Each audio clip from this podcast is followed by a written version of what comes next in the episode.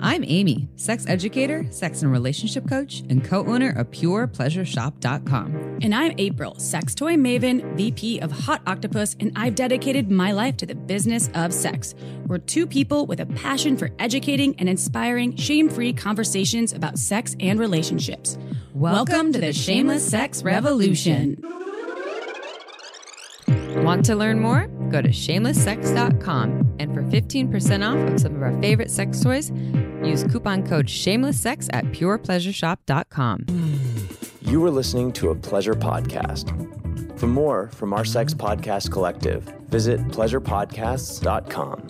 Well, hello, everyone. Hi, everybody. Welcome back to the Shameless Sex Podcast to hear and learn all about fingering, finger banging, and hand sex on pussies and assholes. Do you have a problem? Do you have a problem with the term finger banging? Well, yeah, I have a little p- finger banging PTSD. I don't have a problem with it. When I hear it, I'm not like, oh, I'm not, I'm not like going through a trauma response. I kind of just think it's funny, but It at is the same time, people might be like, "Why do they say banging?" Yeah, I think I talk about it in this show that we recorded it like a couple weeks ago, so I don't remember. But I think no, I did, and the part Yeah. that I talk about in the book as well about Amy's first finger banging experience, meaning the first time a hand was on my pussy when someone was trying to air quotes again pleasure me. Well, they it was said not pleasurable. massage your st- my stomach, and then they just No, no, no, you- that was Oh, different. That was no, different. that Oh. guy just shoved my hand on his co- his small, you know, 12, 13 year old cock and started using it as a jack off device. Jeez like I was a piece of meat. No, this other, yeah, my first two sexual experiences touching a cock or having someone touch my pussy were not great.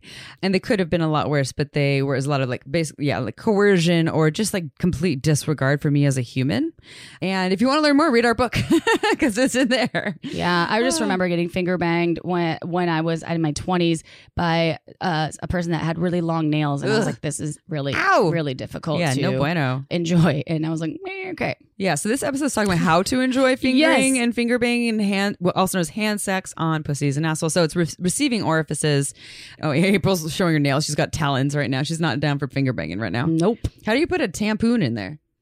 I don't, You don't? not yet. Did I you just have your got partner these put done it in for you? yesterday. no, um, How do you put my tampon hmm. in my I know, nails but are I too wanted long. to stick a finger in the butt last night, Oh, you and cannot. I could not, and I was like, "Damn it." Oh, that's dangerous. You're gonna pull out some dingleberries with us. All right, moving on. We're Anyways. moving on.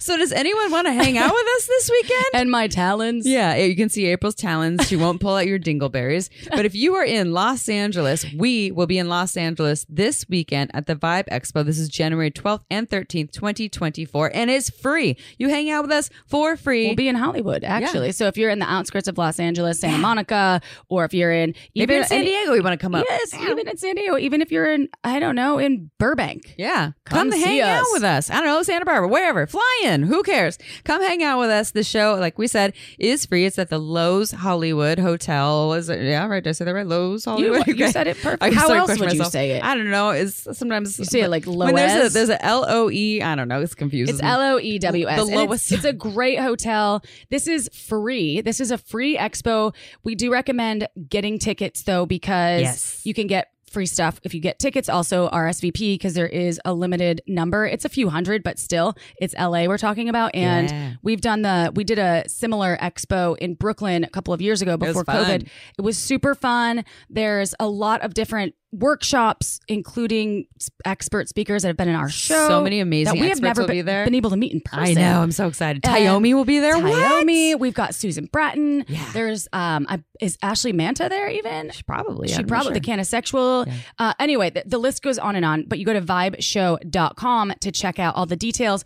We'll be doing um, our not only our workshop but also uh, books for sale and books for signing uh, there, and you can Q and A, you Yeah. can Q and A with us on the 12th and 13th. Yep. On that Friday, we are at four o'clock. We're doing a live podcast recording if you want to be a part of that and a book signing.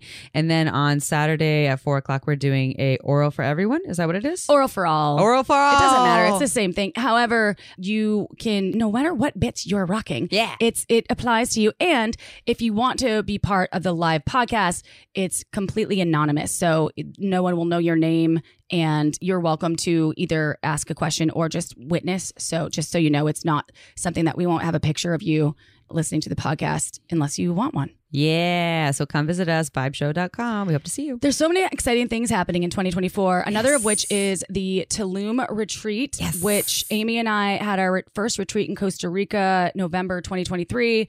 Phenomenal retreat, intimate group of women uh, identified folks, and this one will also be open to women identified folks. So if you feel like you want to treat yourself to Oh, something yeah. fabulous in 2024, go to shamelesssex.com, click on the retreat section, and you can check out the villa, what you get, all of the uh, accommodations, and uh, you can also see it's all testimonials. inclusive, y'all. Yeah. It's luxury, all inclusive. Yes. And if you read the testimonials from people, or you can also see them in the video on our website, you'll you'll see that it was a really transformational, amazing experience. and we have repeat uh, bookers. So Yeah.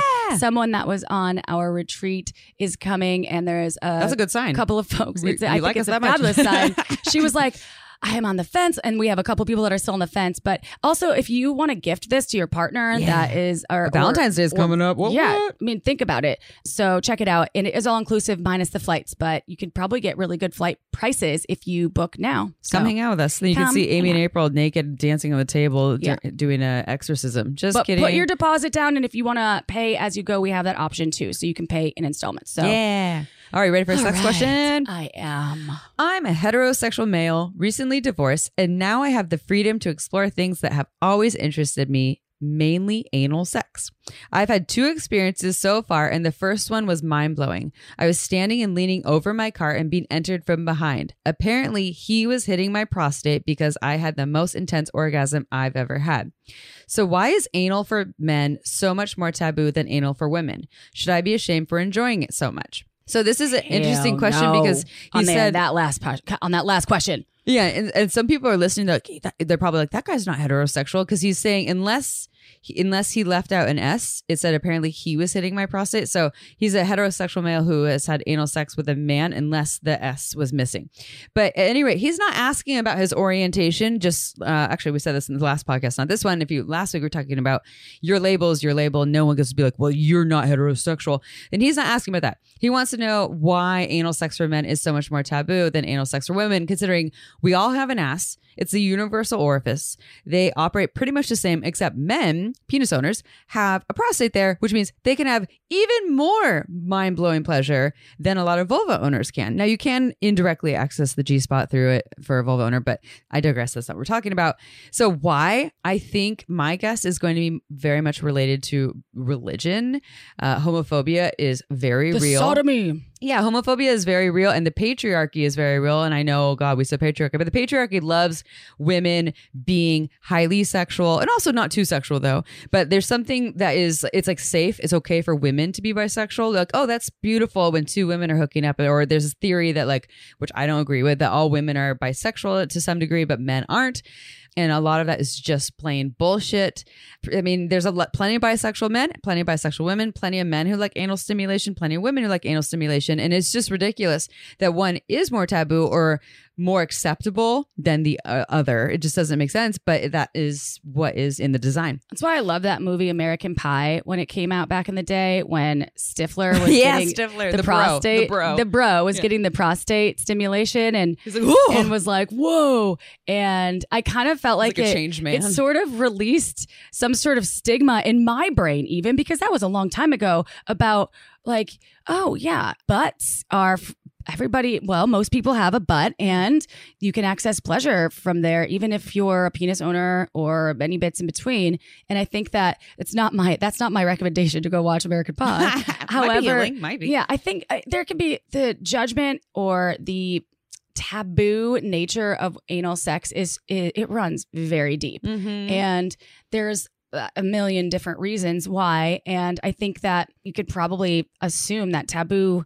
It's sometimes taboo for women. Taboo could make to- things hotter too. Well, that's way. what I think Yeah. about it. And and like, is it taboo to stick a finger in a, my partner's butt, for instance? That like I don't like I wouldn't think that, but plenty of people might be like, with oh, these talons. Yes, He's a dude, and yeah, with the talons it's dangerous, but he's a dude and he likes the fingers ass, so he must be gay. And that is such bullshit. So, orientation is about the people that we're sexually attracted to. And this person said they're heterosexual and then had an experience with someone who uh, sounds like they identify as he, and you could still be heterosexual, maybe because sometimes people have sex with people or have sexual experiences that isn't actually about attraction, it's about an experience. Um, so, it's not about the behavior, it's not about the actions. It's I'm attracted to these people as as a group or all kinds of people if you're pansexual, and you can decide what that is. But yeah, there is still a lot of stigma like if you do this thing, you must be gay, and it's not about the behavior. That's bullshit. And the good news is, if you're identifying as a heterosexual male and you can't imagine having another penis owner's penis inside of you because you're like, I'm straight, you could have a butt plug, you could have a dildo. So that could be an option for you too. You don't have to have an actual human cock if you don't want to. Yeah. And you could still experience the pleasure that this person uh, was able to experience. And there's no judgment. I'm just saying if for some reason some some folks might be like, nope, because you know that just to you doesn't make sense. It's like sometimes when you talk about you're like, I don't really enjoy licking pussy. You're like, I I've never done it. Exactly. I don't. I, it's not that I don't enjoy. I don't want to. Right. Well, exactly. and so some folks might be like, I don't want to have uh, another man's penis in my a- anus, but I am very curious about Yeah. what anal sex would feel like. So Yeah. there's some options for you out Some there. people just like to try things too. They just want. There's some yeah. curiosity. Like you're, yeah. So maybe you could call them bi-curious if they're trying things with other people. But I don't know. I think so. No shame in your anal game. Good for you. As long as it's consensual, it's awesome, and we support you. Heck yeah. Okay. Bio time. Darshana is nurturing a culture of erotic wholeness. Many know her from her groundbreaking work on Netflix's Sex, Love, and Goop, where she shared her trauma informed, nature based, justice oriented approach to somatic sex and intimacy education. In her private practice and group journeys, she supports people to embrace their erotic nature and thrive in their lives and relationships. To learn more, visit darshanaavila.com. All right, everyone, it is interview time, and we are here with our dear friend and repeat guest, Darshana Avila. And we love Darshana. She is, well, quite brilliant, especially when it comes to all things sex and relationships. She was actually featured in a Netflix show as well. What's the name of it? I forgot what the what was again. What was it called? Sex, love, and goop. Sex, Love, and Goop. I Yes. did watch it. I'm like, I know her. She's fabulous. Yes, yes, she is. And so we're here today to talk about fingering, finger banging, hand sex on pussies, assholes, you know, holes. And Darshana actually is a sexological body worker as well as a uh, somatic sex and relationship coach and many other things. And so she's the perfect person to talk about putting fingers in and on holes. So, oh, I almost choked myself. Got so excited. Please. Um, I got the Heimlich. I got the Heimlich. Uh, even so, even though you've been on our show a couple times, I believe, uh, can you tell our listeners a little bit about how you got to where you are today in the field of sexuality? Yeah, well, the how really started with my own explorations because, you know, got to use the laboratory of your own life. Um, and I thought that I was going to coach people on how to be more spiritual. And it turned out that the spiritual path that I was most intrigued by had a lot to do with sex. And so I found myself turning that into a career. That's the the personal origin story. And then as far as how i've kind of crafted my toolkit you and i met back in the somatica days. That's one of the toolkits that that i or tools in my kit that's there. Um, and sexological bodywork is is a modality that i have been working with um, for gosh I'm doing math in my head right now, um, something like eight years. Um, and what that is, it's an erotic therapeutic model that includes full body touch, it includes genital touch. And I'm sure I'm not surprising anybody when I say that's a really rare thing to encounter in a professional modality. Like it's either medical or it's a no go right? And sexological bodywork exists in this space in between where um, touch gets to be offered um, to people in, in a manner that can be incredibly healing and empowering and informative. And also, it can center pleasure and teach you how to feel good in your body and have techniques and practical skills. Um, so, my work is specifically through a trauma informed lens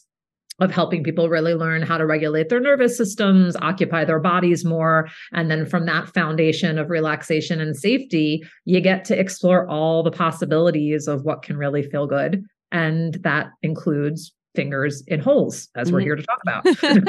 yeah the work you're doing is so incredible and and thank you for that and it's funny because i think amy and i this is 350 plus episodes that Wow. we've recorded and i think i don't know if we received feedback or we just realized down the road that we have never done an episode and all of those 300 we've talked about it during episodes or experts have spoken about fingers in different orifices obviously we we talk about that a lot but we've never done an episode specifically geared towards fingering Mhm. and uh, and So orifice I know. fingering. That did, did that slip under the radar? sometimes it just does. It's like the things like where you're looking for. I sometimes I look for my hairbrush. It's right in front of my face, but I can't find it. Does that ever happen to anyone else? Okay. Well, I think, and I want to give credit to. Amy I doesn't think use a hairbrush. She's got too curly I hair. a hairbrush once a week when I actually wash Oh, my hair. Oh, it has. I have to brush it when it's wet, unless you want it to be the 80s. I wasn't shaming you. I was just saying like you have curly hair. So uh the so this uh podcast i think it's the honeydew me podcast we were looking Oh, i think that's it's the one that's the one. we're looking at their episodes and we guessed it on their show and hopefully they'll come on our, our show i believe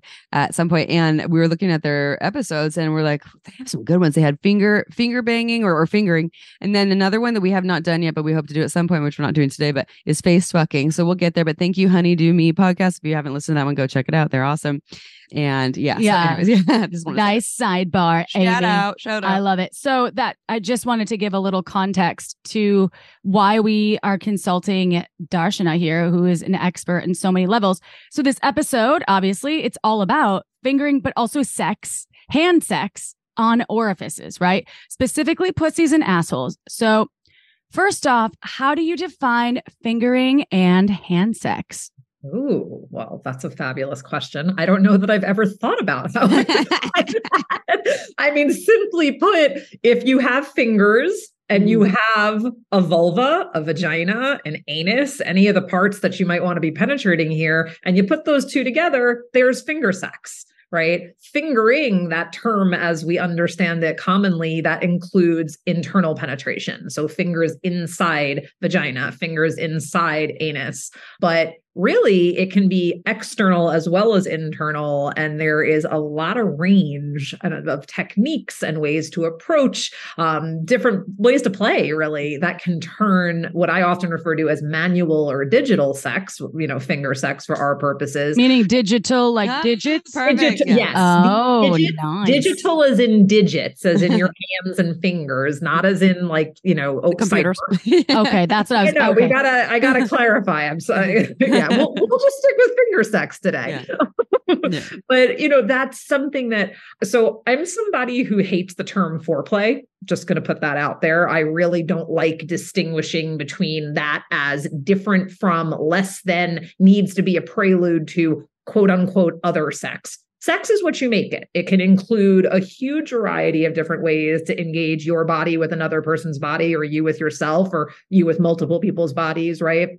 So, when we talk about finger sex, to me, that is just as valid and just as valuable a way to be sexual as genital to genital or mouth to genital. And like I said, there's a tremendous amount of range to be explored here. So, Are you okay with five play then? five? Get it? Oh, I mean, if you've Five got fingers? five people, that's or like mm, five. Is five that fisting? fingers. Is that fisting? It's okay with four. Sounds like Yeah, a that could be fisting. fisting. That Yeah. Okay, good. I don't know where foreplay came. It's not spelled like the number four, but I thought five play would be cute because Mhm. foreplay and five. I don't know. Maybe I'm overthinking it, but I thought you'd think that was funny, Darshan. And now you know, scratch it. I'm gonna work on my uh my next joke for you. Okay. She's full on comedian over here, and we are We're gonna going make to, you work for it, April. Yeah, we're gonna make you work real hard today. well, you we gotta are- work for that five play. At five play, and we are going to break it down to talking about the differences between fingering or hand sex externally on a vulva, internally, and we'll talk about the asshole. So don't worry, everyone, we'll get there. But I have a really important question for you, Darshana. Yes. Where does the classic finger bangs fall on the spectrum? Is that like fingering? Is that hand sex? Is finger banging cool? Because I have some history with it. I didn't really like. So what do you think about finger banging? Okay, I I agree that there can be some complicated history there. Technique is real. Some people have it, some people don't. But if you're listening to this podcast, you're in great shape because you're going to get some good technique. So stay tuned. Um, but where does it fall? Meaning, like on the spectrum of Is it like fingering? Is it hand sex? Is there a difference between finger and hand sex, or is fingering part of hand so. sex? Okay, okay, I'm going to say there's not. I'm Okay. going to say it's it's it, they're all synonyms. yeah they're obviously perfect synonyms. and my the finger banging thing so if you read our book everyone there is uh this part where april and i are talking about our own personal experiences with things that were shameful or traumatic for us and one of mine is called in a dark room with the bloodhound gang um, and no i was not with the bloodhound gang in a dark room the music was playing by the bloodhound gang and it was my very first experience being finger banged That's the me and you, baby, ain't nothing, nothing but, but mammals, so song. do it like I didn't know what that was until we wrote the book, and I was like, "What's the Bloodhound Gang?" It was like a one hit wonder, yeah. and then I realized that those were the musicians who made that song, which was great. And I officially don't like that song because Right. I had the very first time my pussy was being touched by someone else uh, other than myself or like, you know, a doctor. It felt terrible. They're just, he was just like jabbing in, out, in, out, like, you know, no warm up. I'm to use warm up instead of foreplay. So I always think of finger banging as that. It's just like, bum, bum, bum, bum, bum, bum, Okay, going to town. I'm gonna go with you on that one. That it, you know, because if we're talking about it like that, like banging, as in literally banging something into another, yeah, that's finger banging. And I think what gets tricky is that a lot of times we'll see, particularly in porn or like other graphic imagery, like you can see that motion happening from the outside, but that doesn't tell you anything about like the shape and the angle and all the things that are going on inside. And they're not all created equal. So it sounds to me like you got finger banged in a way that was not accounting for other things that could support you feeling pleasure. And it, just sticking a finger or any object into a vagina and pounding away at it, honestly, not going to do it for most of us. So I'm sorry Mhm. that that happened to you. And I, I yeah. Yeah. Mm-hmm. It's I- part of my story. So did you were they aggressively sort of the the person the dude that was he aggressively going for that because I was finger banged at like 14 but it was not like a banging it was like a like a kind of like a diddling. fluttering inside and it was not comfortable but I did not have the tools then to say I didn't like it I was just like okay that's what dudes do or that's Yeah. what I want to experience so I considered that I got fingered never considered that sex which this is it's not even a question this is just I guess I just want some insight uh, Yeah. from both of you but but like I I mean sex is classified defined as so many different elements right hand sex finger banging fingering and I never considered it sex. I was always like, this is just my rite of passage to like hang out with a dude. Now I'm not condoning that at all. I was 14. And now do you call think of it as sex? If a hand goes on your genitals, is that sex? I think of it as warm up Okay. to probably But what about while when you're having sex or like you're having sex and then you if, do you ever have this happening like you have sex and then you stop to do other things but you, but someone you know someone keeps touching your pussy is that still that's sex right that, or is it well, this is I, this, this is it's sex to me questions. yeah This is- I think then it to me it wasn't sex because sex to me was a penis and a vagina right. and now to me that is a part of my how I define sex. But yeah, then it was like, you know, we're in a dark room. The Bloodhound Gang is playing. I was also on the TV, right? It's like the music video or something. Really? And like this is with with a guy who like I'm not even friends with. Like he, I I don't even think he liked me. It was just like, well, I guess I'll hook up with this chick since all my book. friends are with Everyone someone the else. book, then you can figure Yeah, out all the other things. Someone having their pussy touched by someone else for the first time in a way that's supposed to be erotic or pleasurable. You know, we're dealing with like a is is brand new tissue or that is like you know not brand new but hasn't really experienced that before. People like you know fourteen year old boys with zero technique or people with zero technique probably still had a hymen intact somewhat, and so like I'm not like oh fuck that guy, but I really wish that both he and I knew more about what fingering and hand sex could be because it felt terrible and it's, it's kind of stuck with me for a while. Yeah. So there was this question in there of like, what do we mean when we say sex? I, I want to like make sure we include that one because I think we're hearing it right now in this conversation that when you say the word sex, most people's immediate thought is penis and vagina intercourse, right? And then even us, I think all of us probably, it's like, then we can do a translation like a when you know better, you do better, right? Now we can do a translation, but oh, no, wait a minute. Actually, sex can be more than that. And yet there's also a reality that for a lot of us, hands-on sex is a warm-up to use your words april. And and i would encourage it you know like very few of our bodies are really going to be optimally ready for any kind of penetration without spending time touching stroking rubbing tickling hair pulling teasing all the many things that can be done externally and then even a progression of what goes on internally whether that's with fingers toys a penis what have you.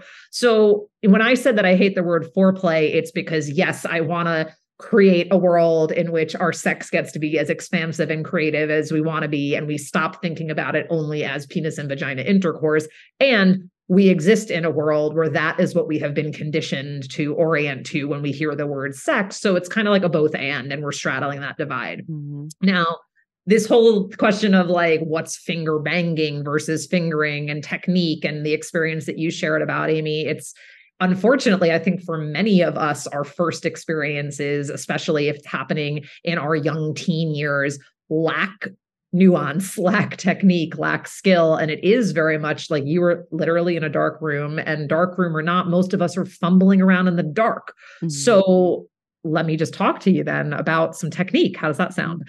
Yeah, yeah. Because we were going to break this down with like talking about more the external part of the pussy, like what people should know um when versus because the butt, the bum, that's yeah. a totally different technique, totally right? Different. One external totally versus also internal. So- Time for a quick break so we can tell you about our carefully chosen sponsors. Please stay tuned and buy their products because we only tell you about what we love and what we truly believe in, and it helps keep this podcast free to you.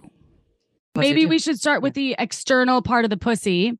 And when it comes to hands on the vulva and clitoris, and I think that does that feel good to you, Dashar, Dash, Darshana? Dash, Darshana. I always do that. I've done that in every single episode you've been on. Like, it's okay. It's great.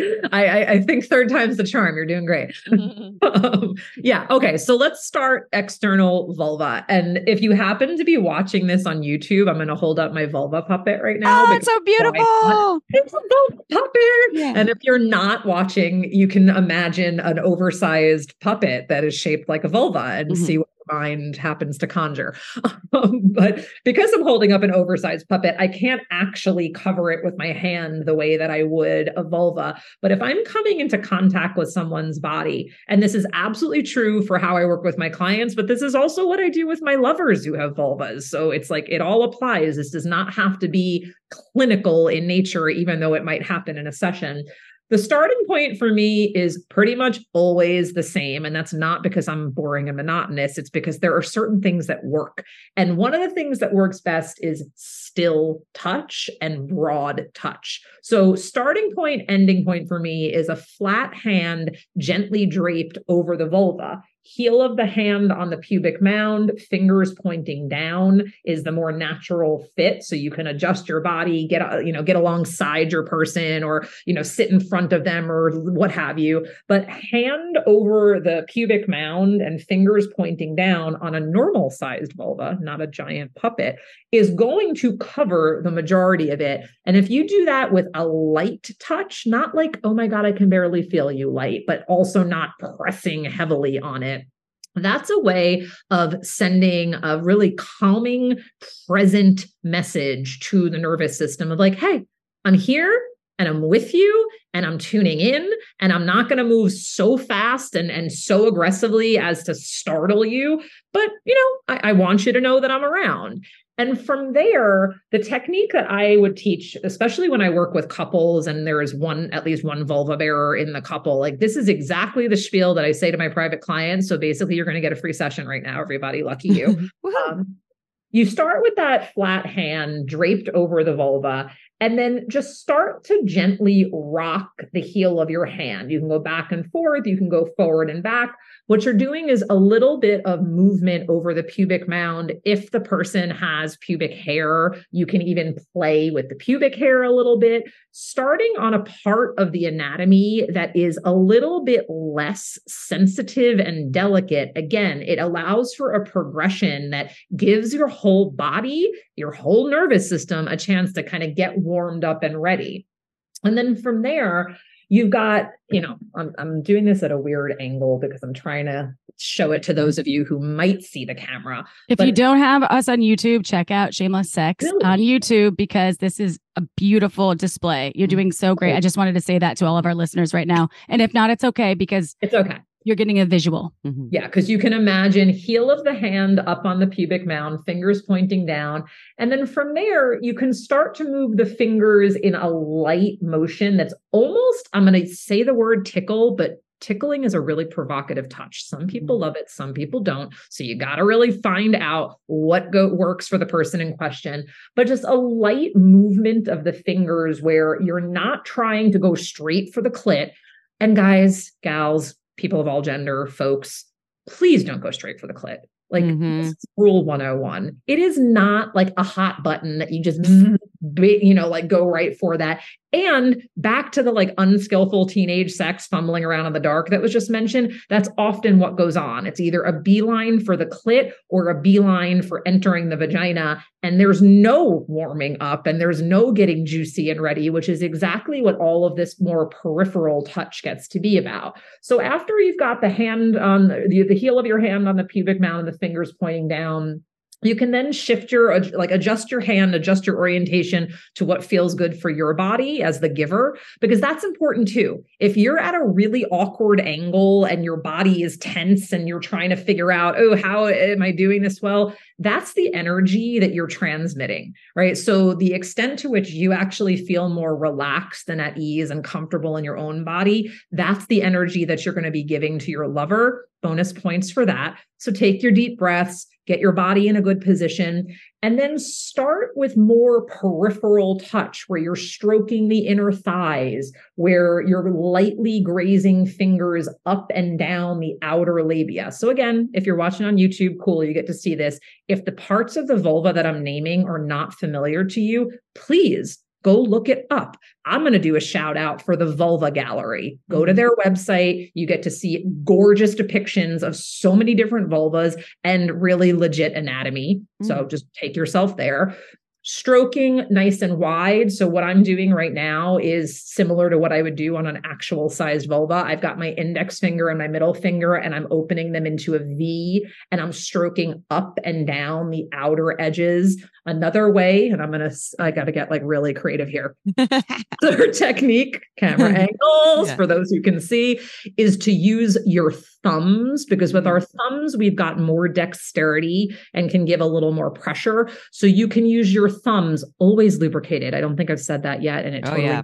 he said, please use lube. Fingers on a dry pussy, no bueno. Mm-mm. And even if you are someone who lubricates, the lubrication is happening internally. So if right now we're focused on the external areas, there is no lubrication there. It does not matter how wet that pussy is on the inside. We actually want to be taking really good care of these external tissues. So with lube, you can glide and stroke your thumbs up and down the labia, applying varying degrees of pressure, moving at different speeds. And what's fun about this, what's cool about this is that all of this touch that's happening more peripherally along the labia is helping because everything's connected to everything, right? Like we we know that song that we sang when we were kids or what have you. It Head, also- shoulders, knees, and toes. I love that right? one. So clit, Or is it my legs, deck, my neck, my back, my pussy, and my that one too. Okay, that good. one Yeah. too. And now we need another version that is like head of the clit, legs of the clit, bulbs of the clit. It's all yeah. right? Because when you're stroking these external areas, what you're doing is providing indirect touch to the structures of the vagina, the clitoris, all of the tissues that can actually engorge. Because in case you didn't know this, it's not only penises that get erect. Um, we have all of the same parts configured in different ways for bodies that have vulvas and vaginas. And the clitoris in particular has structures that fill with fluid. And that's what makes sex more pleasurable is when things get plump and juicy. So taking the time to really rub and stroke, and you could be licking and you could be teasing and you could be blowing and you could be doing whatever it is to spend time more broadly on the external surfaces, that's going to help to get that juiciness happening. As far as the clit goes, different people respond in different ways, but generally speaking, like I already said, you don't want to go. Can you talk about that hood though? Can you talk about that hood? If you're Um, looking on YouTube, it's a literal, it looks like a hood. However, you could get confused because you're like, wait, what is that? Mhm. Can you talk about that? I- I'm actually going to hold up a different model because the puppet is incredibly exaggerated. yes, it is. Here's here is a slightly more life size, but perhaps harder to see vulva because it's black. Mm-hmm. But if you look here, and um, maybe if I do it at an Yeah, angle, that's great. like the head, the, the rather the hood of the clitoris and the outer labia are really quite connected, and this is true on most vulva-bearing bodies. So you might get confused about where's the clit, where's the labia, where's the hood of the clit, what's going on. On this model, you can see that the glans or the head of the clitoris peeks out very, very vi- visibly. If we look at the puppet you can't see it at all. Mhm. and this is that like that difference that that is very representative of what's true for our bodies. Some of us have much larger hoods others smaller. For some of us the head of our clitoris is quite tucked in. Others it protrudes naturally. So different bodies different organizations different shapes and sizes but also different levels of sensitivity so when it comes to the clit, what I would recommend is as you're starting to stroke, that you just gently g- graze over it without honing in on it yet. Mhm. So so if you're looking at this Uh, on video, I'm stroking with three fingers up the length of the vulva, moving across the labia over the hood. I'm not honing in on the glans in particular, and I'm not focusing on the clit at all. It's simply including it. And then little by little, you can start to circle around the clit in particular and hone your focus more, playing with speed and pressure also direction and location those four factors are like the the dials that you get to adjust on any kind of touch that you're giving in a sensual context right? So you can go softer you can go harder you can go faster you can go slower. As far as direction goes that comes into play a lot because it'll be a different experience for the person being stroked and touched to have it go in the downward direction versus the upward. It's a different experience to circle around the clitoris versus to rub right over it. So mm-hmm. the direction that you're bringing the touch in absolutely has an impact. And then when I say location, even on an area as small as the clit, it's not all created equal. And what bears true based on hundreds of clients that I've worked with, and certainly I'm not the only person who would say this. Um, if you have any familiarity with the practice of oming, the stroke is done on the left side for good reason. The left side of the clitoral head tends to be a bit more sensitive for most. And a great way to get to know about your own sensitivity is try out touches in different places. So, what happens if you stroke a little to left of center, a little to right of center? What happens if you stroke from beneath so that you're contacting more of the glans versus stroke from above so you're contacting more of the hood? And these kind of things really do make a difference. And I think what happens for a lot of us when we're with a lover in particular is the verbal dialogue is not really happening Mm-hmm. where we're trusting someone to just put their hands on our body and magically know what to do without guidance. And if you're maybe lucky, I hate that it comes down to luck. If you're more skilled, um, Mhm. maybe your lover is saying like, "How does this feel?" Or maybe you're feeling empowered to be like, "Oh, I really like that," or mm, "That not so much."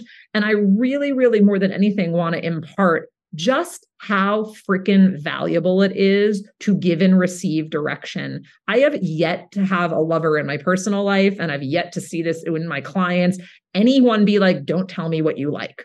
That does, it Mhm. just doesn't happen. like, you know, if you're with a decent human being, they want to know how to please you. And there should be no expectation that someone who is either new to your body or even somebody who is not new to your body, but who you've never really talked to about this. Like, there should be no expectation that somebody just magically knows every spot to touch. Mm-hmm. And you may not know all of those spots. So consider it an opportunity to explore and experiment together. Like, oh, what if we try this? How do you like that? A little more pressure over here, shift a little to the right. These kind of things. For, and the other is like the myth of if I say something, I'm going to ruin the mood. Mhm. No, you're not. You're not going to fucking ruin the mood. You're going to enhance the mood because then you're going to be moving in the direction of something that is more pleasurable. Your partner gets the positive feedback loop of knowing, oh, I'm doing a good job for them. Yay. And everyone likes to know that they're doing a good job, really. Like, even if you don't have a praise kink, I totally have a praise kink. I am like doing the work that I do because people tell me all the time that I'm really good at stroking their pussy. I've made a living out of it. That's awesome. so wait, is this left quadrant thing is that for right-handed people or is it for everyone this left clitoral quadrant piece that you said because i'm stuck on this and i'm That's like i fair. can't get over it.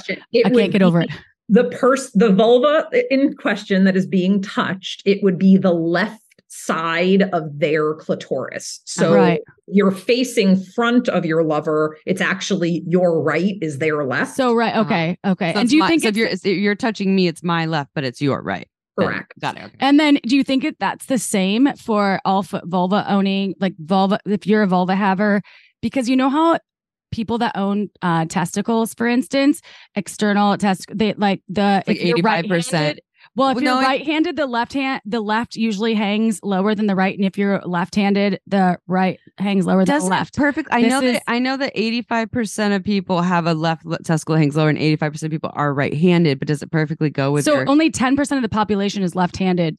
That's like that's what the statistics show. So 10%. So it's actually 90. but have they, have they shown that it actually coincides with their? I don't know. That's a theory that I have that I've used as a party trick since I was like 25, where I was like, any dude that I've met that is right handed, their left testicle hangs lower than their right, and vice versa if they're left think of, handed. if I've even hooked up with any left handed dudes. Really? Interesting. I don't know. I'm I going have. to be paying attention to this. Yeah, yeah. I don't know. I just This like nothing these- I've heard of. Okay. Yeah, okay. yeah.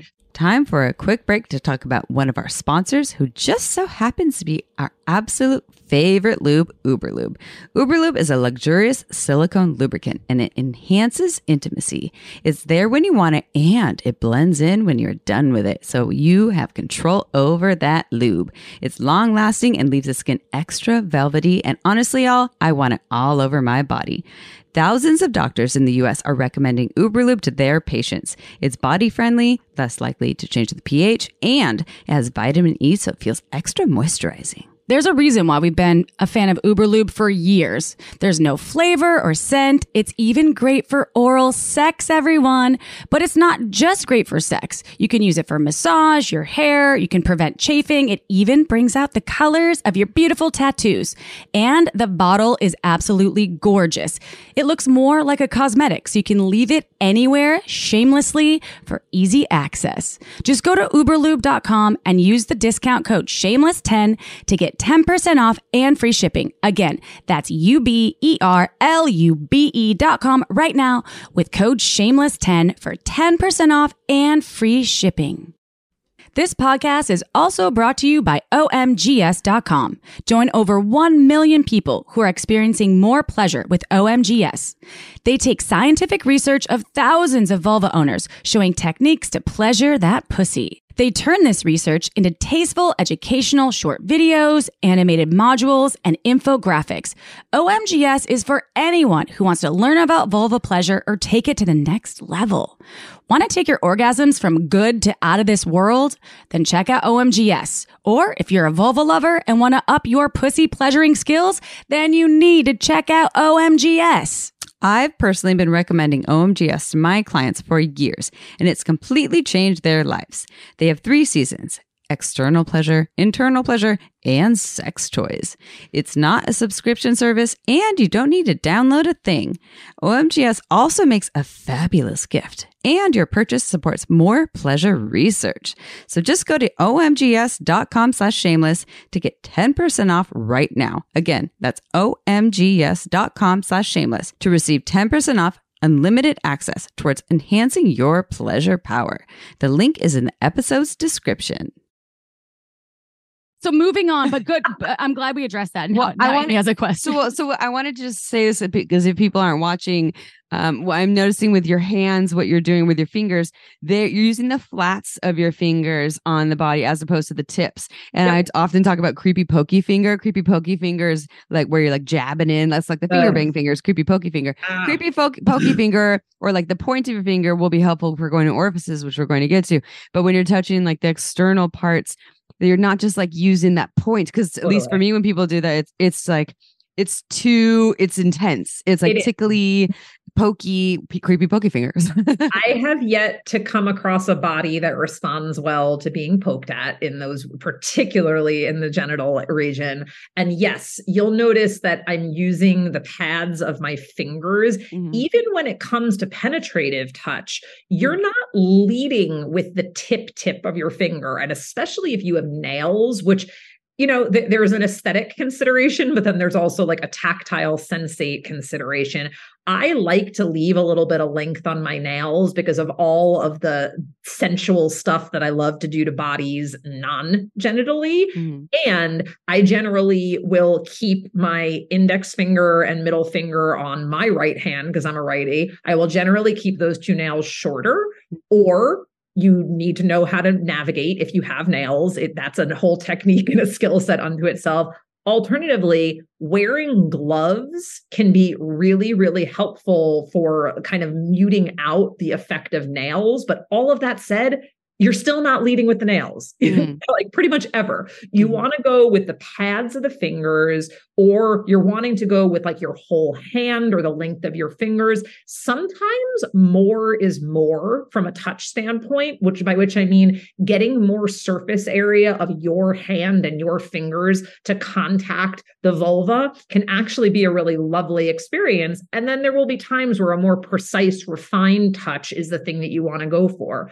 But for as far as like a progression goes across that spectrum, you want to start out with the broader touch, with more of your surface area contacting more of their surface area, and then little by little progressing to things that are more refined. I'm going to cough, so hang on a second. Okay, go ahead.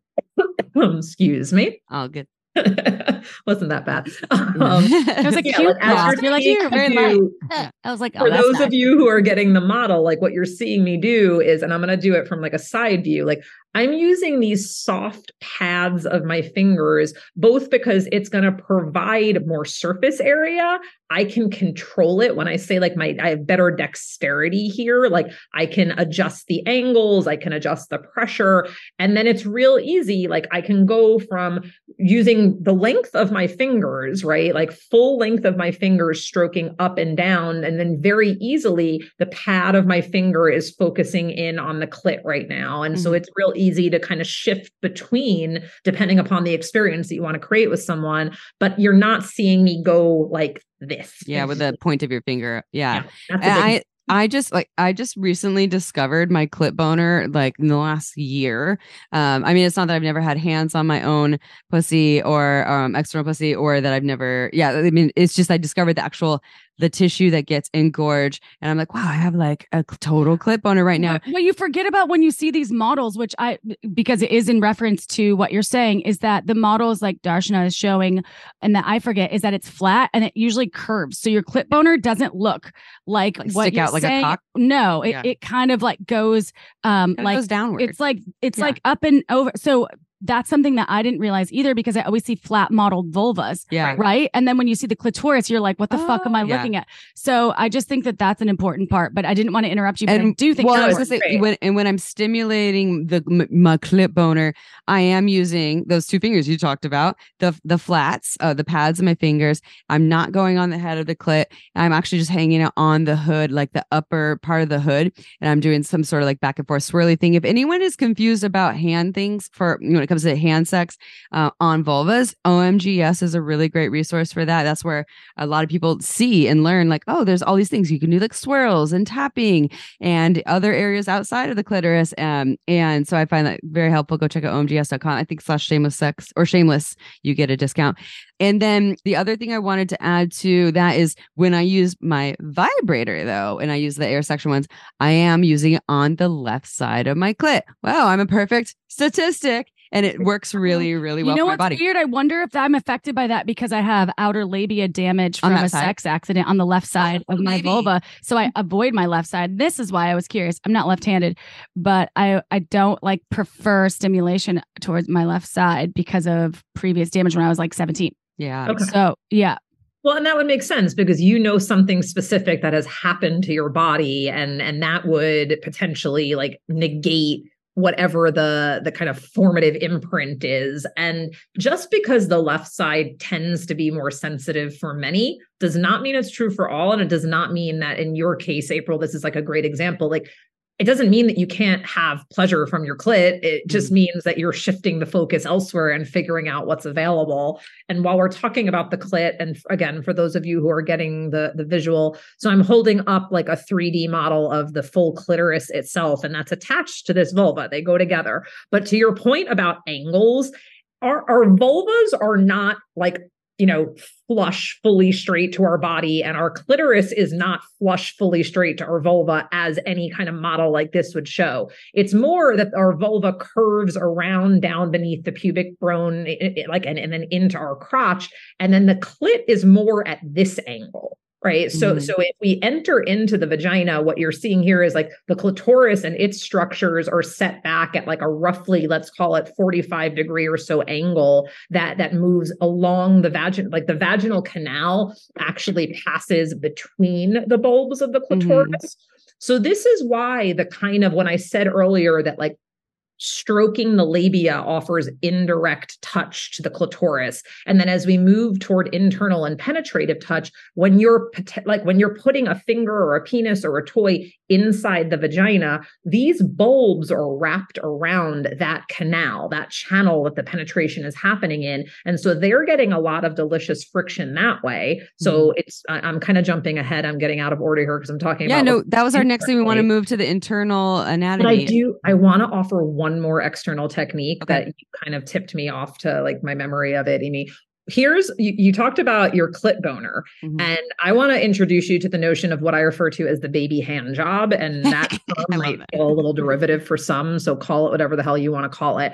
But what it is is index finger and thumb, the pads of them actually mm-hmm. gripping the sides of the head of the clitoris, which you will be able to feel, and it will feel a little bit like a boner because it gets hard. So it might feel softer at the beginning, and then as arousal builds, you'll notice this tissue start to get a bit more rigid. It might swell and get engorged, could be visibly so. Nothing wrong if it's not visible, but you can actually take your index finger and your thumb in a very soft pinch and you can just kind of squeeze and release. You can roll it as if you were like rolling a little something between your finger pads. And that can feel really, really delicious to some. Nothing is ever going to be one size fits all, different bodies, different preferences. But that's a technique that I introduced to a lot of my clients. And they're like, oh, wow.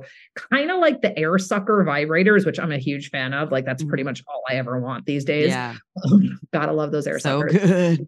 so good. And I know some people don't like them. I'm one of those people. not- yeah. This is I love this- it and it's not everybody's got their Yeah. potion. Everybody's got their preferences. So you may or may not like this, but in the interest of introducing some other options, instead of just like grinding on the clit or sort you know, the flicking thing that you name, please don't flick the clit. Like No unless that's like a kink of the person's and like they're really into it, don't flick. The flick Um, or the slap, the the slap. can The, do yeah, I mean, some people I don't like mind the slap. some people like that because what's happening like when we introduce like a sharper faster sensation like a slap like more than what's happening like right there on that precise spot is that it kind of brings your whole being to attention. So when you're getting like a nice sensual yummy rub rub rub and then all of a sudden like a little slap comes in it can it can like wake you up. It, it can bring you into presence in the same way that slap on your ass can do that. So Mhm. try it out. See how it feels. Like some of us really love to be slapped to be spanked. Some of us really love pain and that's a mm-hmm. whole other you know spectrum of sensation that i'm talking about more sensual touch right now and not pain centric touch. And some people actually really do like receiving intense sensation and pain on their vulva. If that's you and you know that about yourself already, awesome. Explore it, let your lovers know. And if that's not you and you're curious, I would just say, like, try it safely and slowly with someone you really trust like watch some good bdsm educators or, or something out there like i'm not going to go down that whole rabbit hole right now um, but it's valid and i just Mhm. want to speak to all the possibilities Yeah. out there so everybody It- feels included it serves a time and place. Like if I'm you know, just starting to have a hand on my pussy and they go right for the slap, and my body's like, "What you doing?" Uh-huh. You know, we need we need some some warm up there, and then the slap serves a time and place, just like fast and hard does. Which brings us to fingering someone internally. Any specific do's and don'ts that you have for us? So it is very context specific. Like if I am in a first like if I'm in a session with a client, it's the first time that I'm penetrating them, there is absolutely nothing that would get me to enter them quickly. I'm going to go slow. And so, what slow is going to look like is that I am going to slide a finger up and down the slit, a well lubricated finger, up and down the slit between their labia and kind of just tease a little bit. And then I'm going to let my finger rest at the entrance of their vagina. So I'm generally using my index finger for something like this. And I will generally lead with single finger penetration when it's somebody new and until we kind of know like how things are feeling, um, if they have consent. If it's a, an established client of mine or a lover of mine whose body I know different, like I might choose differently, but I'm just kind of talking about like how do we create a really consensual first experience? like, let's just assume that that's what's happening. So you stroke a finger up and down the labia, start to help the, the vaginal opening to spread. And then by resting a finger at the opening, and again, just like in the beginning, how we started with a flat hand in stillness over the whole vulva, that fingertip at the entrance of the vagina is giving everything in this person's body, primarily their nervous system, a chance to calibrate and to get on board and be like, okay, great, this is what we're doing now. Got it. And you might say, like, you you you could wait and and say like hey like maybe we take a few deep breaths or something like that because the breath will support that opening happening. And what absolutely can be true for some but i don't want people like going on a quest for this like if it happens it happens great is that by letting the finger rest and really being intentional and present you might experience that your finger kind of gets drawn in which is to say that the vagina kind of like comes and and and like suctions you in a bit I've had that happen before. Again, I'm not suggesting that everybody has to chase after this experience because it will be different for different people, but it's a like there's a possibility what I'm saying here is there's a possibility to let the person who is receiving the touch actually be the one that sets the pace by the way that their body is responding and whether or not their body just magically draws you in, they can still very much be the pace setter if you choose it that way and you if as the giver can say like, "Hey, are you ready for more? Would you like me to to go deeper like and communicate about it and once inside, you know, initially speaking, so let's talk about, let's go back to the whole finger bang thing and this idea of a straight, pokey, jabby finger. Just no, no, like, I agree. absolutely no. There, there's really never going to be a reason why a rigid, tense, straight finger should ever be the thing that you're using. What you want, you'll hear people talk about the come hither motion. A lot of us like have an association with that and finger fucking. And that sometimes is what's going on. But if you think about come hither as like a really hooked finger, that's actually more exaggerated of an angle than we're generally at. What you're looking for is like a relaxed finger that curves naturally along the knuckles, along the joint, and can shape itself to the curvature of the vagina because it is not a straight, flat hole. Again, in the same way that we were talking about the angle of the clitoris being kind of set back beneath the pubic bone, same holds true for the vagina. So you're dealing with curves, you're dealing with contours, and you want to follow the curves and the contours of the body, not move against them. If you stick a rigid finger, that is exactly what you're doing. If you put a rigid finger inside a curved vagina, you're not actually going with the contours. So have your finger be relaxed enough that you can shape yourself to the vagina. And then I usually like to begin just with a little bit. And, and if you're looking at the video, I'm actually moving my arm and my wrist more than my finger. So those mm. initial movements are coming from the arm more so, and the finger is just is is gliding against the tissues. And then after a little while of that you can start to get a little more dexterity going. You can start to curl the finger. If you introduce a second finger that can be you know delicious to keep them close together but then you also get more range where you can split the fingers apart a little bit. You can hook the fingers.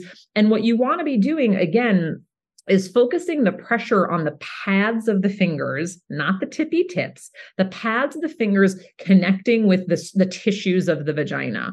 Now, in the same way that I said before, like left side of the clit tends to be most sensitive, um, upper wall of the vagina tends to be most sensitive. There are side walls, there is a lower wall. Everything is fair play, and you can learn about your own body, learn about your lover's body. And uppers, uh, sorry, towards the belly button, that's upper. Yes. Like, okay. Got toward it. the belly button is the thank you. Toward mm-hmm. the belly button is the upper wall. Toward the butt is the bottom wall, and then side to side. Mm-hmm. And you know, when I'm newly exploring with someone, like often I'll sweep my finger kind of over the the upper wall to the side. Like a rainbow motion. Kind of Mhm. like a rainbow motion, or if I have two fingers in there, I'll kind of widen and then bring them back toward one another so that I'm contacting different points. And you can do this in a really like slow, precise way and get feedback of like, how's that feel? Do you like it here? Is there a spot that feels really good to you?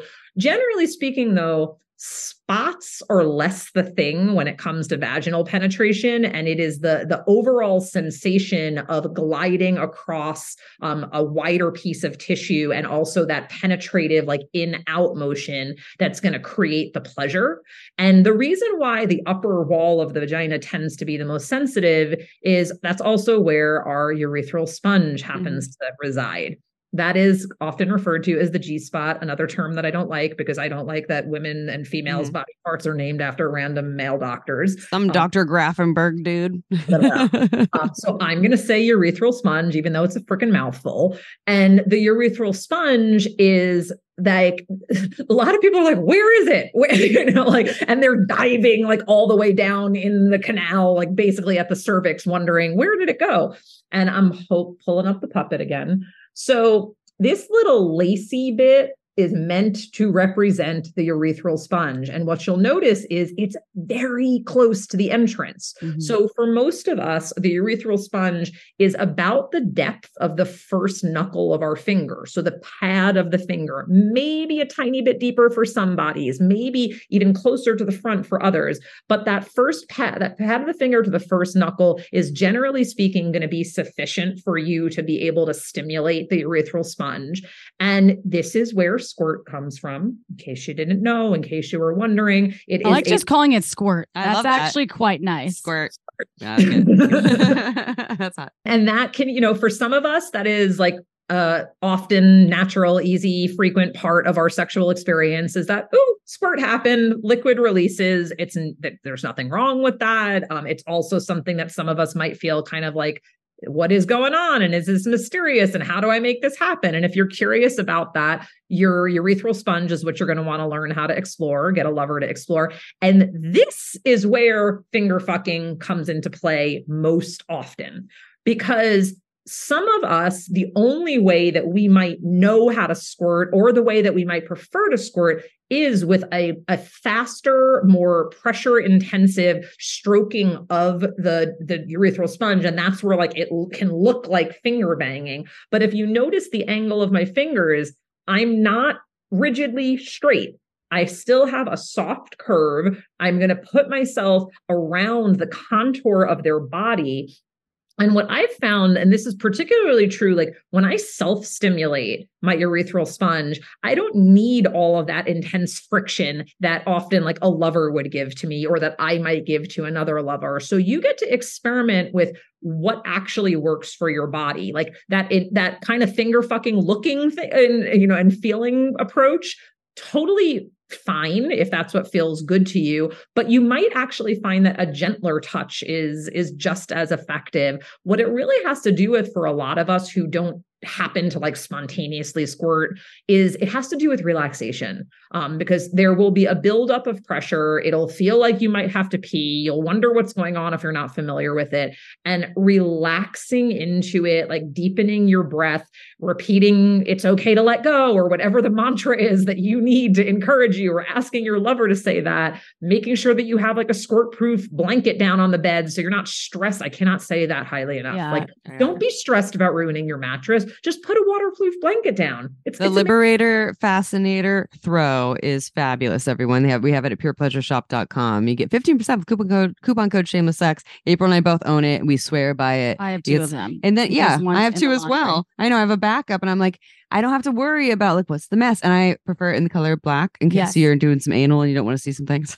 Right. Right. And it's good for menstrual blood. It's good for anything that might come out of your butt. It's good for catching all the fluids. It's good for cum. Like, yeah, it's mm. it's great. Like protect your sheets, protect your mattress, but mostly protect your peace, protect your mm-hmm. sanity so that you're not sitting there stressing out of like, oh my God, I made a mess. Because the worst, I once like had a lover and I just like going to town on my sheepskin rug.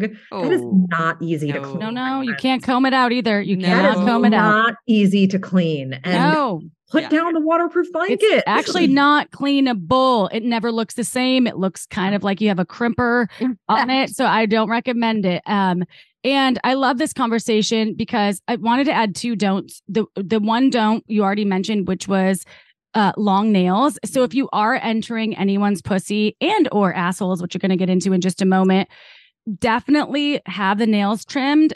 And we've had so many episodes on asshole insertion of fingers and assholes, and and and if you can feel it, like it's a it's a hangnail dragging on your lip, and it would hurt your lip.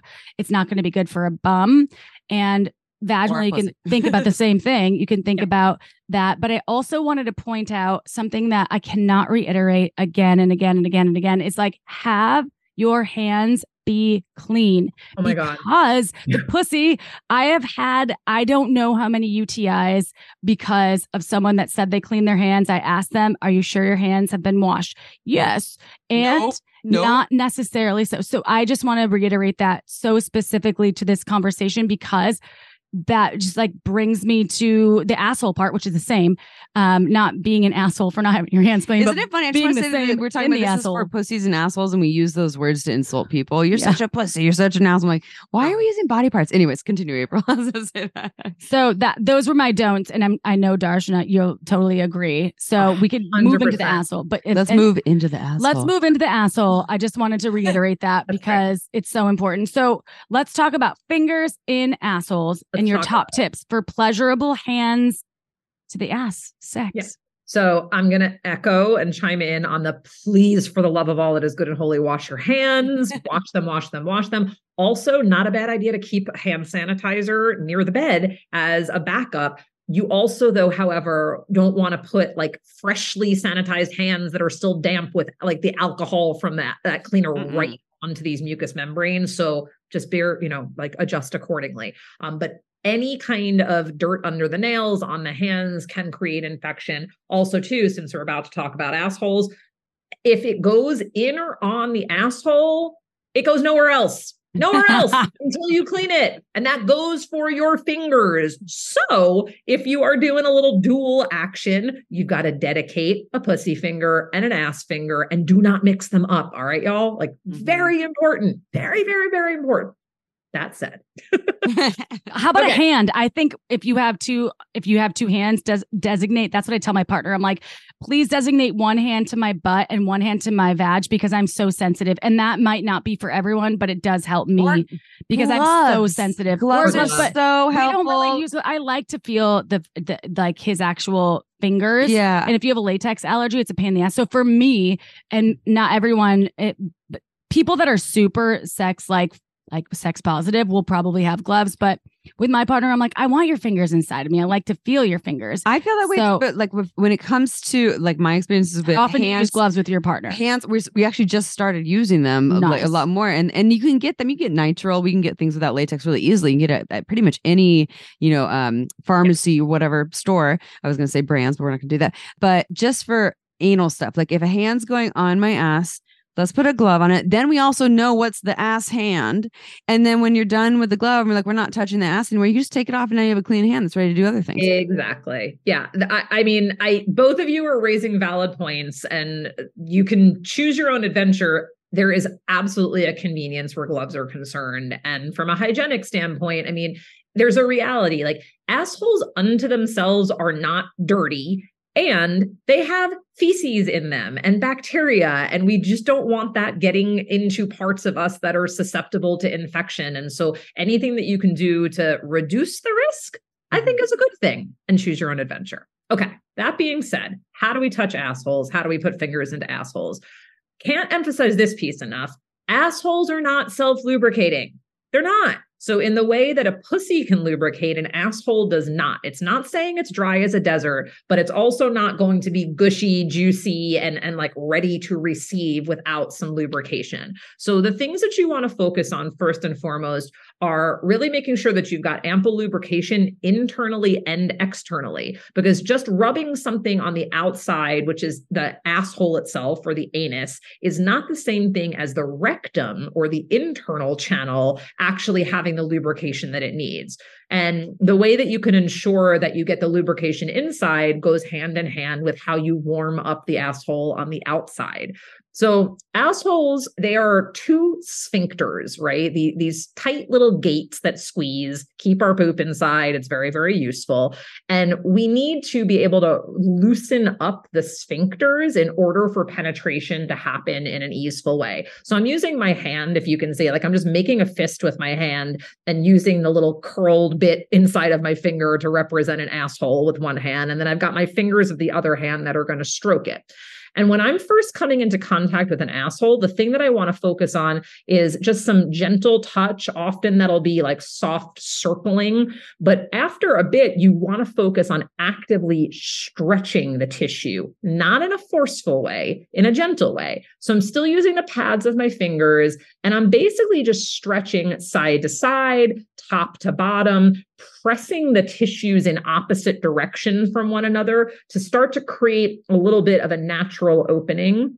And whereas, like, tapping might not be like the optimal sensation on a pussy. Tapping on the asshole actually can be a really good way to go. You can vary the speed, vary the pressure. And then as you increase the pressure, the tapping includes a bit of pushing. So you're actually stretching the opening gradually, bit by bit, with, with the either two fingers in opposite directions and or a single finger that's pressing and pressing into the opening. And then little by little, after you've done that, after you've stroked up and down and all around and made sure there's plenty of lube, when the opening begins to widen, you little by little introduce your finger. So it's unless someone is really accustomed to and comfortable with anal penetration. And some of us are. Some of us actually find that our ass opens really, really easily. Um, we can relax our bodies, we can breathe, and it's not like a whole ordeal. And others really need to move very, very slowly because it's quite sensitive.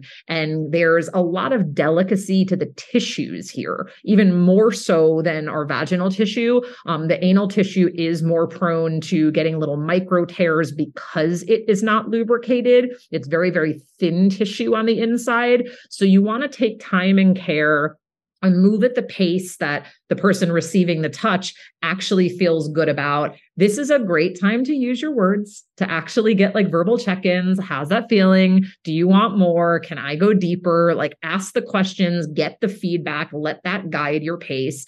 And then little by little, as the finger begins to enter, you're leading with the pad of the finger always. So even though this is about bringing penetration in, I'm not going in point first. I'm going in pad first. And then it's like you lean the finger in. So you come in at a bit of an angle and let your finger gently enter. And then when the finger is there, you're going to want to rotate. You're going to want to move the fingers so that you continue to stretch the tissues now from the inside. And it doesn't matter. You might only be a tiny, tiny bit on the inside as you begin, but that movement is what's going to help the tissues to open. And then chances are if you've watched any kind of anal porn you have encountered the phenomenon of gaping right? The mm-hmm. fact that a stretched asshole will stay stretched for a period of time. You're not going to immediately have a gaped asshole just because you put a fingertip in it.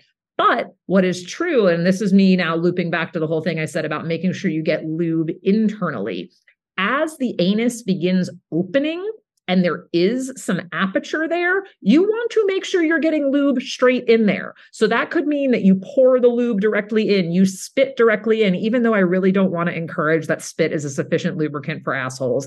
In a pinch, it's better than nothing, but really use the lube. I'm watching you both shake your heads like, like no. no, No, no, no. please don't No. use spit. No. Please, please. No. I mean, done, if, like, look, on if my- it's hot, 35 seconds. Yeah, 35 seconds. It's That's- literally Yeah. 35 seconds gone. and then it's gone. Yeah, it's gone. Yeah. And look, if it's hot for you to like spit into an asshole or have your asshole spit into, great. Just know that that's not a substitute for using a lubricant that's actually going to stay lubricating those very sensitive, delicate tissues over time. And we're talking about assholes, everyone. Uber lube. I mean, we use Uber lube for all kinds of sex, but for anal, it's long lasting because it's silicone. It's amazing. So Uber lube, Uber lube, I and just can't lube. use anything else. My Yeah. partner's like, "Where the fuck's the Uber lube?" If we run out, he's like, "We can't use this. We have to." Use. I was like, "I don't Only know. Uber lube. Yeah. Right. So, well lubricated asshole, pointing not with the tip of the finger, but with the pad, and then gently stretching the tissues as you go. The stretching can happen by like pushing and pressing. So that might mean that you press down, you press up, you press to the sides. So you do want to have enough tension in your finger when you're pressing so that you actually can make a like, yeah, you're you're you're looking Your at the finger video. does way more things than mine does, Darshana, because mine yours looks like a nice worm. Mine's only like "Brr, brr, er." Yours is like a dying worm. yeah, mine's a dying worm. Only goes down. Yours can go up too. So I just want to point out Well, she does That's this for a impressive. living. She touches. Yeah, all I the know. bugs. and it's true. double like, jointed. I'm not double jointed. I do have exceptionally long fingers that are really good for reaching inside of places. But what you're noticing is that I do have like very refined dexterity because I do this a lot.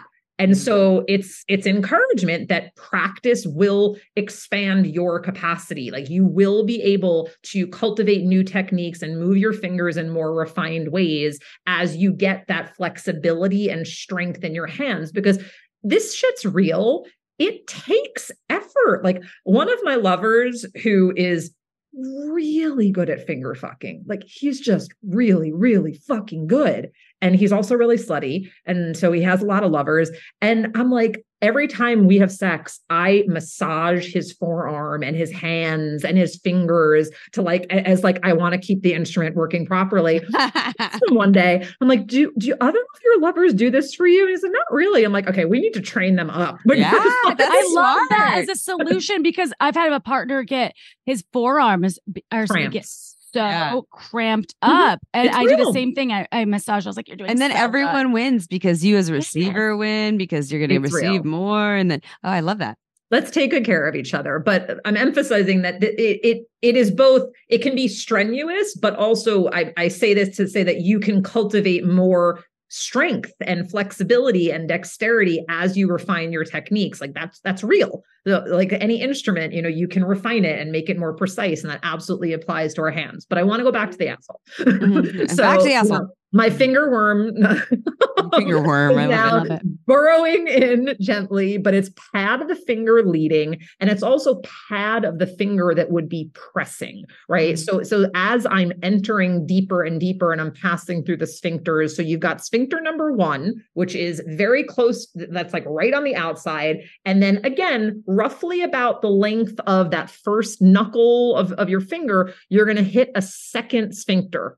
So you have two sphincters to move through. It's going to take the time that it takes. It's going to require the delicacy that it requires. For most people, any pain, discomfort, intensity they feel is going to happen when you're passing through those sphincters. It's going to be exacerbated by nervousness and anxiety and like, oh my God, if- you know, if someone's new to this. So be patient, lots of deep breath. It's very helpful from a breath standpoint to move in when the breath comes out. So, what Hmm. that means is that as the person receiving touch breathes out, that's when you apply a gentle bit of pressure with your finger and move a little bit of deeper in. However long it takes, go slow, tiny, in like tiny little movements if it's needed. Like I said, some bodies, yes, some bodies will be like, okay, give it to me, go for it cool if that's the person's truth but there i would err on the side of slower and really checking in and then once you're through the two sphincters you're going to you'll feel you know if you're using your finger and you have the capacity to sense you're going to feel that it opens up a bit for lack of a better way to describe things. Like it really mm-hmm. does. Like the tension is primarily around the sphincters and then things loosen up and open up as you deepen past into the rectum. So once you're in there i'm not talking like vacuous balloon but you're going to feel that there's more space and that's where you can then in the same way as you would with when you're inside the vagina you can move with a little more like come hither motion. If you have multiple fingers you can kind of do that spread and glide motion where you're covering different surface area. If you are penetrating a person with a prostate um, it some people really really enjoy having their prostate stroked or you know you'll hear it sometimes referred to as milked. And for some it can be an orgasmic experience for others not. And of course nothing is the same for everybody. Some people might not like it just because they have a prostate. So Mhm. you get to learn about your partner. You get to learn about yourself. Really the main things when it comes then to anal not all that different from vaginal penetration You don't want rigid, straight fingers. You want to follow the curves of the body. You want to apply pressure through the pads of the fingers. If you sense that more lube is needed, do not question that pull out, put more lube in, re-enter. Mm-hmm. Especially where the anus is concerned, where the butthole is concerned, you need the lubrication. So just keep it coming. Um, it, it's it's going to make everything better. I promise that. And I want to talk about whether vaginal or anal. we have done all this conversation about how to go in, some technique to do when you're there, but then there's also a question of what to do when you're exiting. And this is really mm. important and it's often overlooked fast exits tend to be very jarring for us. So pulling out slowly, verbally communicating when it's going to happen, making sure that the person who's been penetrated knows that that penetration is about to stop is a really kind, considerate thing to be able to do for your lovers. So moving out slowly. And then as soon as you come out, bringing that flat, full hand back in cup the vulva and the vaginal opening, cup the asshole, squeeze the butt cheeks, do something that provides some containment because it's a very vulnerable thing when you've just been penetrated open. And I want to emphasize the word open here. That was an opening that happened, um, that we're bringing some physical closure to the experience by, you know, I'm picking up the vulva again, like just bring that hand right back over the vulva and let the whole thing rest gently there. Check in with the person and see, like, do you want more pressure? Do you want lighter pressure? Like, adjust accordingly take a few breaths together, like give things a chance to settle down, especially if it's been more intense, if there's been a lot of friction, a lot of orgasmic energy, a lot of fluids, a lot of whatever. Like take some time to really bookend that with the same quality of stillness that you began from. And mm-hmm. then you can transition into whatever else is going to happen from there, whether that's more play or rest or bath time or whatever you're doing. Mm-hmm. And if you were in the butt, glove comes off, hand gets washed, all the yes. hygienic things. Yeah, don't don't yeah, but you take care of those hands, and I love that that you emphasize that. You know, it's like that. You know, the aftercare piece, but also the the full circle, right? You know, you're you're opening the ceremony of touching the vulva or the ass, and then you're closing it too, right? Someone has an orgasm, and that doesn't mean it's over. There's other things that you can do to really bring it full circle in a way that feels really good for everyone. I know we're talking about fingering today, everyone, but just so you know, Darshana can talk about just about anything related to sex and relationships, and works with people I believe, one on one. And I think you do group co- coaching sessions and you have something coming up soon. So, can you tell us more about the work that you do in your current offerings and also how can people find you, work with you, all the things? I know you've been having some issues with the social medias. Yeah. Everyone, yeah, you lost yeah, your Instagram. Instagram doesn't like me so much. So, if you want to find me, my website is my name, darshanaavila.com. That is the best place to learn about me. You can get onto my newsletter. I do communicate a lot there. But as far as how I work with people, um, yes, I have a private practice. So, you too can have your very own sex, love, and goop experience and, and get these magical fingers on your body if you so desire. My work focuses primarily on women and vulva bearing non binaries. Um, also, I work with couples, and as long as one half of the couple belongs to either of those genders or, sex assignations, it's to say, yes, cis dudes, you can work with me too if you have a female partner. Um, I mm-hmm. don't work one to one with cis dudes. Love you guys, but love you.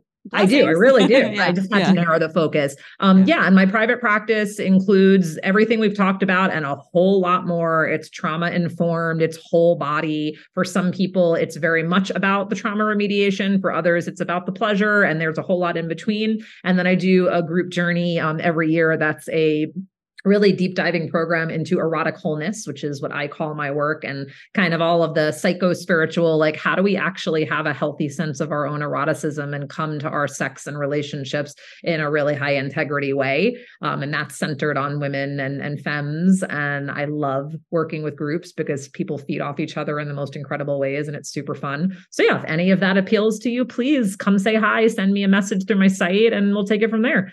Mm-hmm. And that's Darshana Avila so it's A V I L A. And you can definitely, so your website is the same. It'll be on all of our show notes. So you Mm. can go to shamelesssex.com and check that out. And hopefully you'll get your social media back because Instagram can be a little bit of a B-I-T-C. No, I don't want to call it a bitch. Okay. It can be An a asshole. it can It's be a ass. big giant jerk. Okay. Yeah, there you go. I, I mean, there was the the quick story. There is my old Instagram is gone. I, I had a Yeah. Lots of thousands of posts and thousands of all of you, and that's gone. I do have a sec. I have an account that exists. I just don't use it that much. yeah. YouTube is coming, however. That's my next growth edge. So Nice. by the time this show airs, you might see more of me on YouTube. My Mhm. website is a sure thing. All right, good. Well, check Darshana's work out because you are such a phenomenal, not only sex educator, just a human that is. Uh, I always learn something from you every time you're on the show, and this is about education. We always say knowledge is not only power. We don't say that, but a lot of people say knowledge is power. But you have to. St- you can never stop learning, and you have to keep practicing to really be good at your like becoming a sexual master and knowing your body and knowing your pleasure and folks like you can also help you tap into that if you don't have the resources on your own that's why you consult with folks like Darshana. So thank Mhm. you. And we'll have you back again, of course, because we love you so much. to all of our listeners out there, thank you for tuning in to Shameless Sex. Check us out on YouTube if you haven't. I know this is a long episode, so I won't say much else except if you haven't know, if you don't know, if you haven't known it yet, we have a book called Shameless Sex as well. You can find it anywhere books are sold. Go ahead. If you did buy the book, give us a review. Also, give our podcast a review. Reviews help folks out there find people like Darshana. It's a free resource. We love you so much. We'll see you next Tuesday, y'all. Ciao for now. Want to learn more? Go to shamelesssex.com and for 15% off of some of our favorite sex toys, use coupon code shamelesssex at purepleasureshop.com.